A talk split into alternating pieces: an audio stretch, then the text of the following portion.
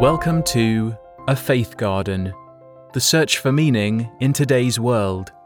A personal journey from the depths of spiritual doubt to rediscover purpose and faith in life. And now, here is A Faith Garden. A Lonely Gardener. In the last two podcasts, we explored together why Judaism views each of us with such optimism. To put it in sports terms, God sees all star talent in each of us. The Bible describes our unique consciousness as a gift from God. Armed with this soul, you and I can nurture and grow the intra and interpersonal worlds of self esteem, family, friends, and community. And God also gave us the bandwidth, the space, and the freedom to succeed or fail in those endeavors. To quote the psalmist, Haaretz Natan Livnei Adam. God turned this world over to us. Through the phenomenon of evolutionary development, God empowered and challenged us to improve our world. This superpower of consciousness idea really resonates with me. Yes, we are tiny grains of sand in a vast universe, but somehow we appear to be the only grains that can step back and self reflect. We each possess a unique soul. No other specks of sand can analyze, manipulate, and create for good and for evil, like you and I can. Still, something fundamental felt missing from my faith garden. I was inspired by my realization that faith in a creator is both possible and valuable, but it didn't feel sufficient. I couldn't shake a sense of terrible loneliness. I felt like a lonely gardener. I found that the brighter the light of empowerment, the darker the shadow of this loneliness. I guess God is my creator is not the same as a God who cares about me, a God who I turn to when the going gets really rough and really painful, a God who guides and molds my life. The Bible understood this loneliness when it observed, Lo tov heyota adam levado. It is not good for man to be alone. Suddenly, as the lonely gardener, that insight meant something new to me. In context, Genesis was talking about our need for human relationships and love. But if we dive deeper, it reflects a critical element of our spiritual essence. It is not good for us, not healthy for us, to live life without any relationship to our spiritual source. Don't forget that we are fundamentally relationship oriented animals, and that applies to both our human and spiritual relationships. Let me say that again. It is not healthy for us to live without a relationship to our spiritual source. This lonely gardener tripped on perhaps the most profound challenge we face today. How can I conceptualize and create a relationship with my creator in modern times? And I know I wasn't the only lonely gardener out there. In fact, this sense of separation and spiritual loneliness has grown dramatically over the last couple hundred years, accelerated by two factors. First, modern history isn't biblical history. We are very far from the prophetic and openly miraculous events of ancient religion. Judaism actually describes our post biblical era as a time of God's hidden face, or Hester Panim. Spiritual loneliness and drifting make sense.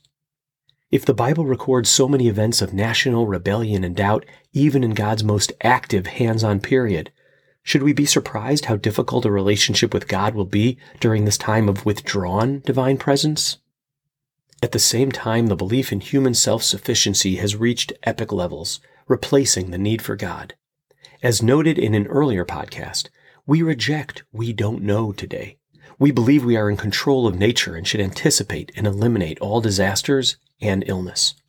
As this sense of empowerment took root during a time of divine recession, our ability to find a place for God, to relate to God, shriveled away. To so many of us today, talking about a relationship with God, working at a relationship with the spiritual source of life, feels as relevant as the old computer floppy disk. And if you're too young to remember the floppy disk, that's a good indicator of how irrelevant it is today. But hold on. Maybe that old computer floppy disk is actually an insightful metaphor for this challenge of thinking about, of experiencing a personal relationship with God. When you look at that disk, it seems so outdated. You can't even imagine how to plug it in or incorporate it into your life. But at the same time, that disk may contain profoundly meaningful and valuable data.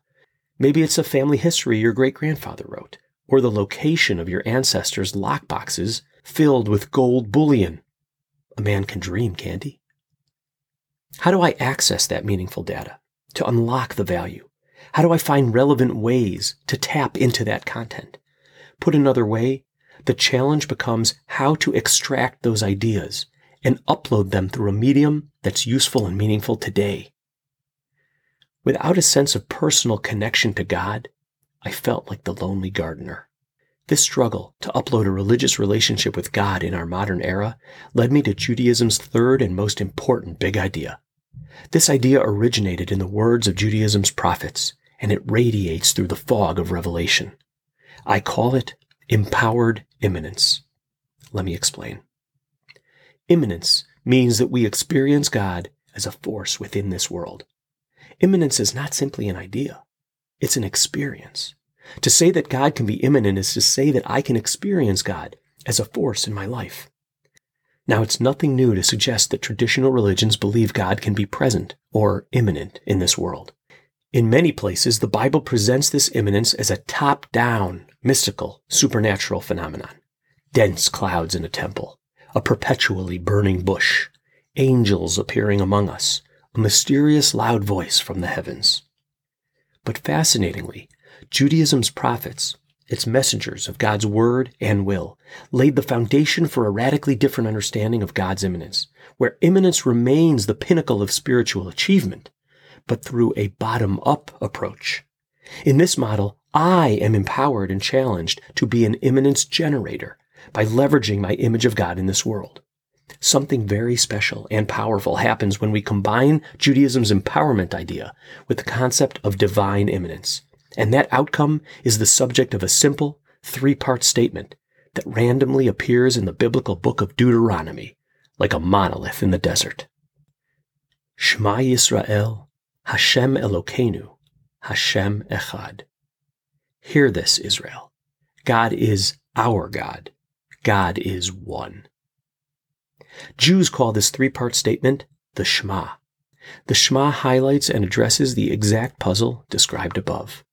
How can I have a relationship with God? This enigma has always been and will always remain at the heart of our monotheistic spiritual essence. If God is radically and uniquely one, then how can God be our God? How can God be a presence in this world? The Shema highlights both sides of this contrast. On the one hand, God is physically unimaginable, possessing no physical characteristics whatsoever and existing beyond the realm of either time or space. The affirmation that God is one stubbornly clings to this monotheistic idea that God is radically one, radically unique, unlike anything in our universe, and with an essence that is completely beyond our comprehension. Because of that oneness, that uniqueness, all descriptions of God fall short of the mark.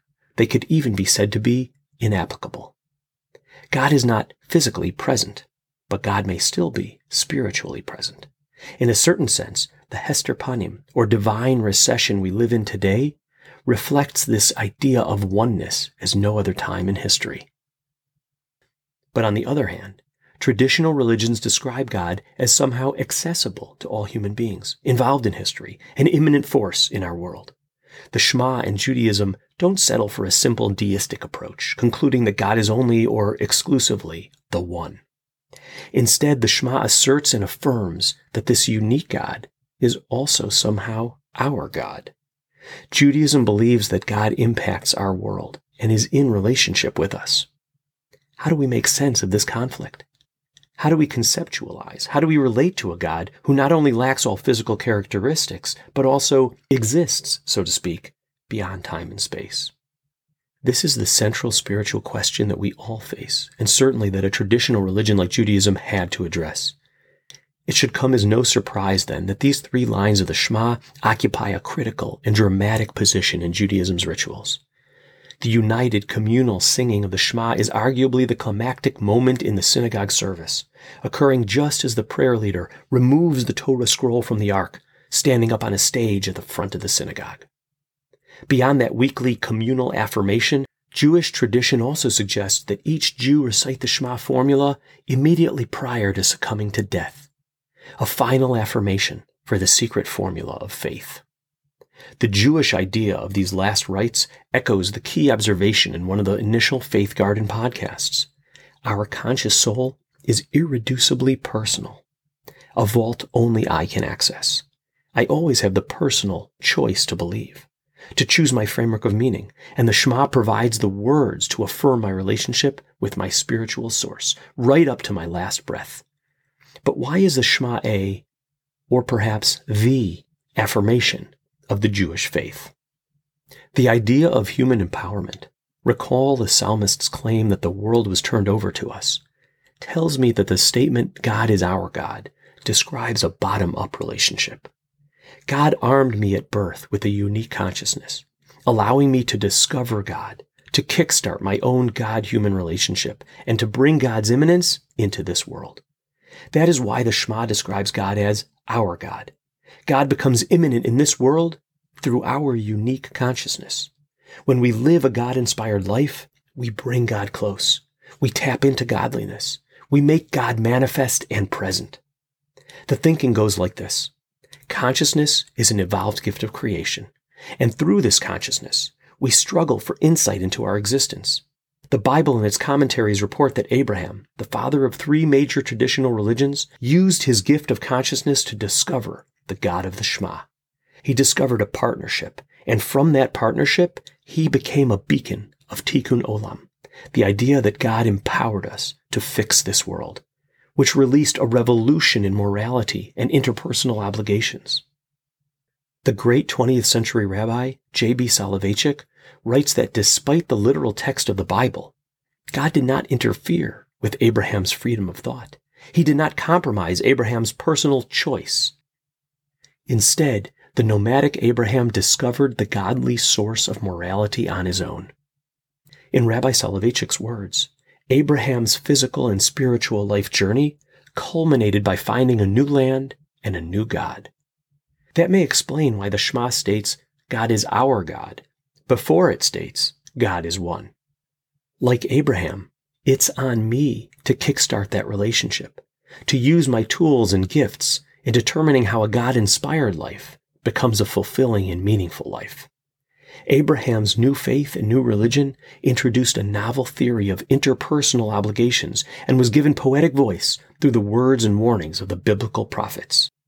And here is the key point. When we live in accordance with those values, when we realize our potential to put the puzzle pieces of this world together, we bring God into our world. Empowered immanence means that we generate God's immanence. Have you ever experienced empowered immanence in your life? In Judaism, the greatest immanence generators are known as tzaddikim. I often wish we had the equivalent of a thermometer or a radar gun that could measure the immanence generation level of each person in the world. Imagine a handheld device that registers people's immanence levels generated by acts of kindness, compassion, sharing, and healing. I'm sure you know people who radiate such immanence generation.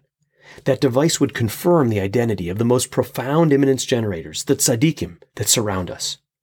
If you are lucky enough to have encountered one of these people over the course of your life, you know exactly who I'm describing. Angels on earth. Now, I'm no angel, but I realize that, just like a puzzle, generating immanence starts one piece at a time. I too have the ability to generate God's immanence in this world, one step and one day at a time. So to summarize, we have the ability to bring God into this world as a force, to actualize God's providence, when we act with an awareness of the God human partnership. Empowered immanence is the foundation of Judaism's framework of meaning. I believe that all of religion, every framework of meaning, can only be actualized in this world through my and your choice. That's what it means that we are empowered. We get to lean in or lean out. Even, and maybe especially in a time of divine recession, of Hester Panim, I have the ability and the challenge of bringing godliness into our interpersonal world.